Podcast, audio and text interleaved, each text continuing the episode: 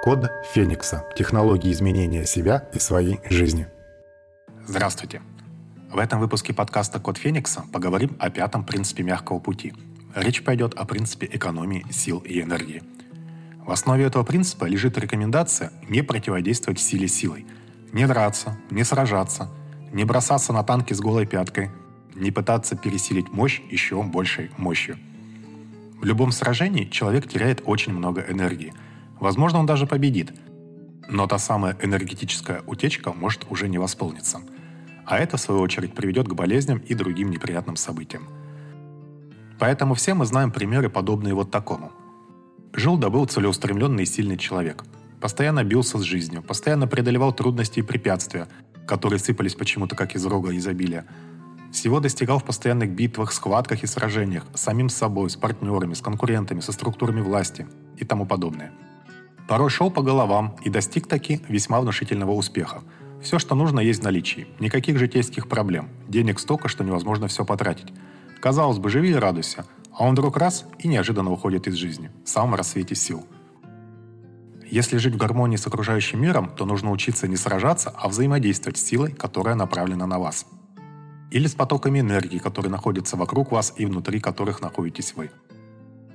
Если сила, какое-либо разрушающее воздействие приложено к вам, вы можете научиться улавливать, чувствовать ее мощность и вектор ее направленности. А далее противодействовать, затягивая ее и немного отклоняя от первоначального направления, но не сопротивляясь явно, не противодействуя силе силой.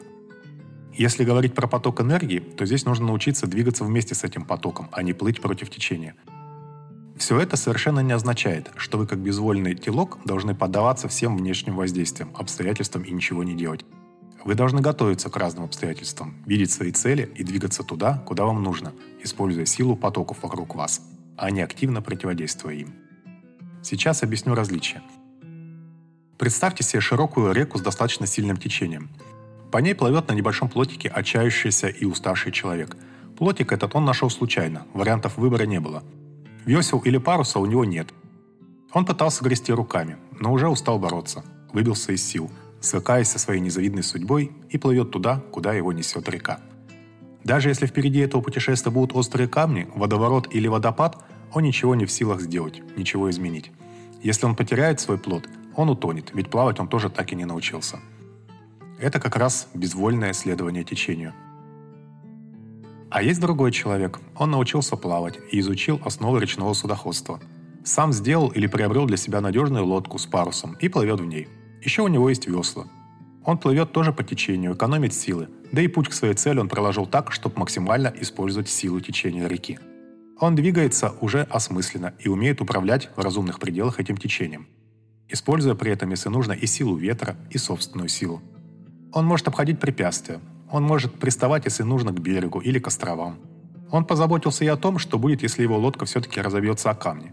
У него есть запасной вариант – спасательный жилет, умение плавать и знание, что можно и нужно делать в такой ситуации. Он уже не безвольный странник, он управляет своим движением. Но он использует силу реки, чтобы достичь точки назначения, которую он сознательно выбрал. Именно такое движение и есть яркая иллюстрация принципа экономии сил и энергии. Еще момент – я рекомендую в большинстве случаев не бросаться решать проблему сразу же. Дать ей немного отстояться, отлежаться. Речь, конечно, не идет об очень важных обстоятельствах, где промедление смерти подобно. Но в большинстве случаев и ситуаций очень не помешает понаблюдать, посозерцать проблему как бы со стороны, не вмешиваясь.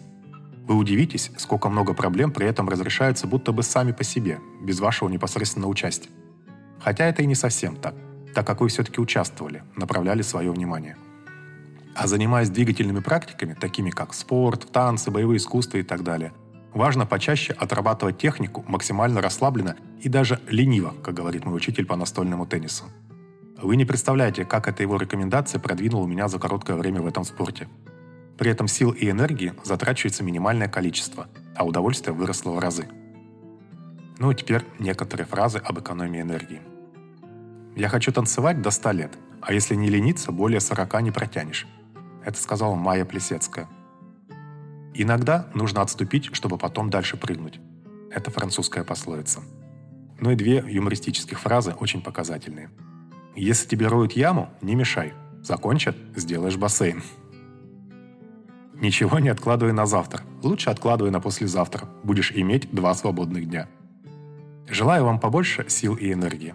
В следующем выпуске я расскажу вам о пользе трав и травяных чаев. Много дополнительной информации читайте и смотрите в телеграм-канале Код Феникса. С содержанием книг системы Код Феникса и отдельными главами вы можете ознакомиться на моем сайте кодфеникса.ру. Вся музыка, которая звучит фоном в выпусках подкаста, моего сочинения и исполнения. С ней можно ознакомиться на сайте sergeybrodin.com. Я буду очень благодарен за ваши лайки, звездочки, комментарии и рекомендации. С вами был Сергей Бородин. До новых встреч! Код Феникса. Технологии изменения себя и своей жизни.